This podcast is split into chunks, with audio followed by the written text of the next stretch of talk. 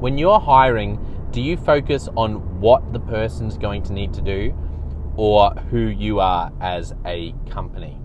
Hey, I'm Jono White from Clarity, and today in this video or uh, podcast, wherever you're listening to this or watching, you're going to get three tips to make sure you're finding great talent by focusing on who you are as a company. Uh, welcome to the Leadership Question of the Day podcast. Thank you for subscribing, following, liking, sharing. If you haven't done that, please do that now, wherever you are. Click that button. Um, that really helps us to get the word out to more leaders, but it'll also keep you in the loop so you get all of our best content. Um, so the question today is is all about finding great talent. The biggest, one of the biggest challenges leaders are talking to me about at the moment, and I think always really, is how do I find great talent, Jono? Like, how do I do it? And I, this is one of my big questions I always push back with is when, someone asks this question, I say, okay, well, when you do advertise, um, are you leading with what the person's going to need to do, or are you leading with who you are as a company? And that's because um, when you're leading with what the person needs to do, you're on an even playing field, right? Excuse me. Um, and so the first tip I want to give you in this area is is I want I want you to lead with values. Lead with values. Values values changes up the playing field. Okay, you might be on an even playing field for how much money they're going to make. You might be on an even playing field for the amount of responsibility they're going to get um, in your company. But nothing magnetizes people, the right people. Nothing draws the right people, and get this, repels the wrong people, like really clearly articulated values.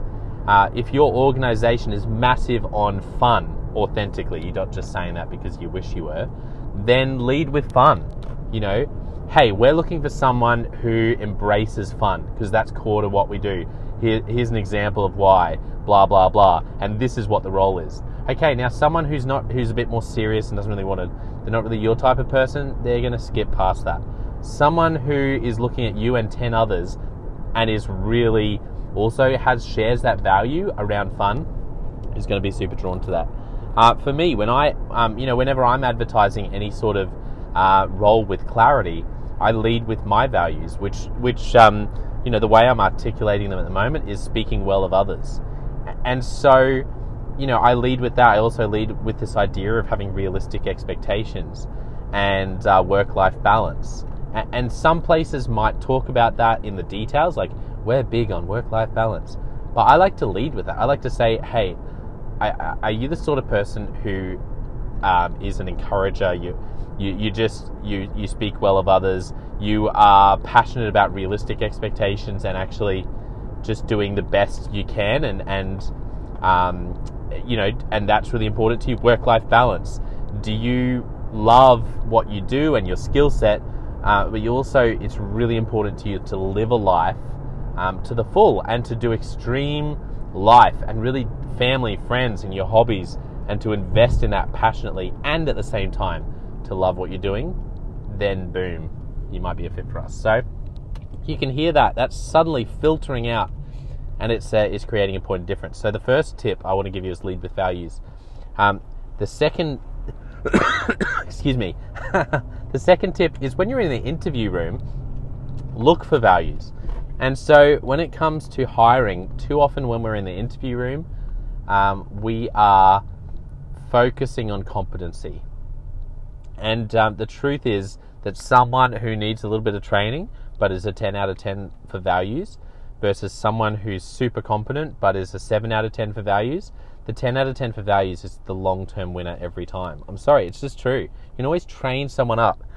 And you know what? The dream is you hire someone teachable, humble, um, so when I'm in an interview room, I like to also use Lencioni's ideal, Patrick Lencioni's ideal team player principles: humble, hungry, people smart. Because when you're in the interview room, you can think values. So for me, once again, I'm thinking, does this person speak well of others? When they're talking about their boss that they had a couple of jobs back where it didn't end well, are they absolutely throwing them under the bus, or are they are they telling the facts of what happened, but also still focusing on on speaking well of them? Because that's that's not important for everyone, right? But for me, that's a core value of clarity. Uh, but then you've got humble, hungry, people smart as well. I'm looking for humility. uh, you know, beyond the interview room, I'm I'm looking for humility in terms of, you know, if they've been on the phone to um, someone else rather than just me so far, how did they treat them? You know, did they treat them well? Did they treat them with respect? Because a person who walks in humility will do that. Someone who struggles with humility and maybe has a bit more of an ego and pride, they're likely to mistreat people that they don't see as important and influential for them. So suddenly you've got a different lens to look through. And when you've got two candidates you're going, well, he does have five years more experience um, than, than, her, but you go, but she's such a match for our values. Um, maybe that means that she's the one that you actually hire because two years down the track you won't be firing someone um, because of slight incompetence or you or you know losing sleep at night because you haven't quite trained them well enough on X or Y, it'll be back to who they are and how they fit the values of your company. And if they're not doing their job in some way, it's usually because of those things. Um, honestly, that's that's my experience. And so the third tip I want to give you around this idea of when you're hiring, are you focusing on what they need to do or who you are um, as a company? the third tip I want to give you is don't be afraid to hire no one. You know, uh, I, I'm a, I'm a big believer in extremes, and this is one of those extremes. Go extreme at getting as many people as possible. One thing that drives me crazy is hearing about organizations that spend months, years deciding on intricacies of this or that, which to me are so unimportant. Like they're, they're maybe they're semi-important, but they're not that important and then they have a job come up and they're like, oh, I reckon Betty could do that. Yeah, yeah, let's get Betty in. And it's like, oh my goodness, this is the most important thing in your company. There's nothing more important than who's on your bus. You should be going so wide and so deep into your networks to find people. So wide, so deep, extreme, right? Like go extreme. Get get in front of if you're normally in front of 100 people, then get in front of 10,000 people. Why? because if particularly if you lead with values and follow my advice here, you will be amazed who comes to you and says, "I know that your job's 20 grand less, but I read this and this and it's that's me to a T and I think I'd love working with you. I I, I can take the hit on the money if I can work in a workplace that really believes in blah blah blah." Um, so go extreme at the start, but this is where go extreme at the other end too. If someone's a 7 out of 10 for your values, if you've got three people, you've done all this work, and they're all 5 out of 10, 7 out of 10, 7 out of 10, then don't hire yet. I know that sounds crazy, but a month of not having someone, two months of not having someone, which might seem like a nightmare, um, is better than two years of having the wrong person, which sets your whole organization back. And then what you can do as well is you can you know, if you've got the right person, um, or if you don't find the right person, sorry, there's always freelancers, there's always options. You can go, okay, we don't have someone right now, but maybe we can outsource this initially so that the gap gets filled, but at the same time, we're able to continue um, doing what we're doing. So if that's helped you to get clear in anything around your leadership, then comment with the word clarity wherever you're watching or listening to this. Um, thank you again for subscribing following, liking, sharing.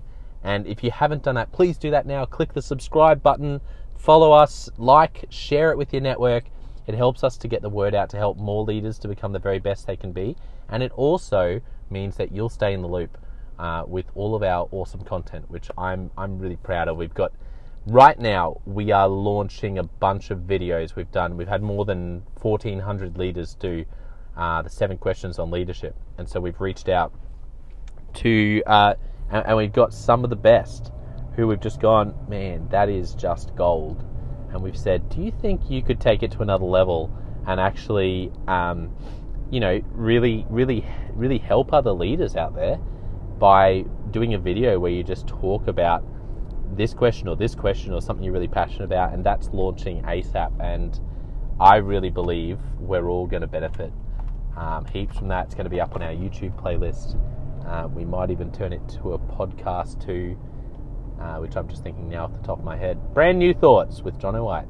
Um, but once again, thank you for hanging with me. I don't, uh, underestimate the significance of you tuning in wherever you're watching or listening. It means a lot. And I hope you have gotten something out of our time hanging out together, apart from listening to me cough and uh, and splutter. So, thank you for what you're doing as a leader, and I'm really excited about our next chance to hang out together. I'll talk to you soon. Cheers.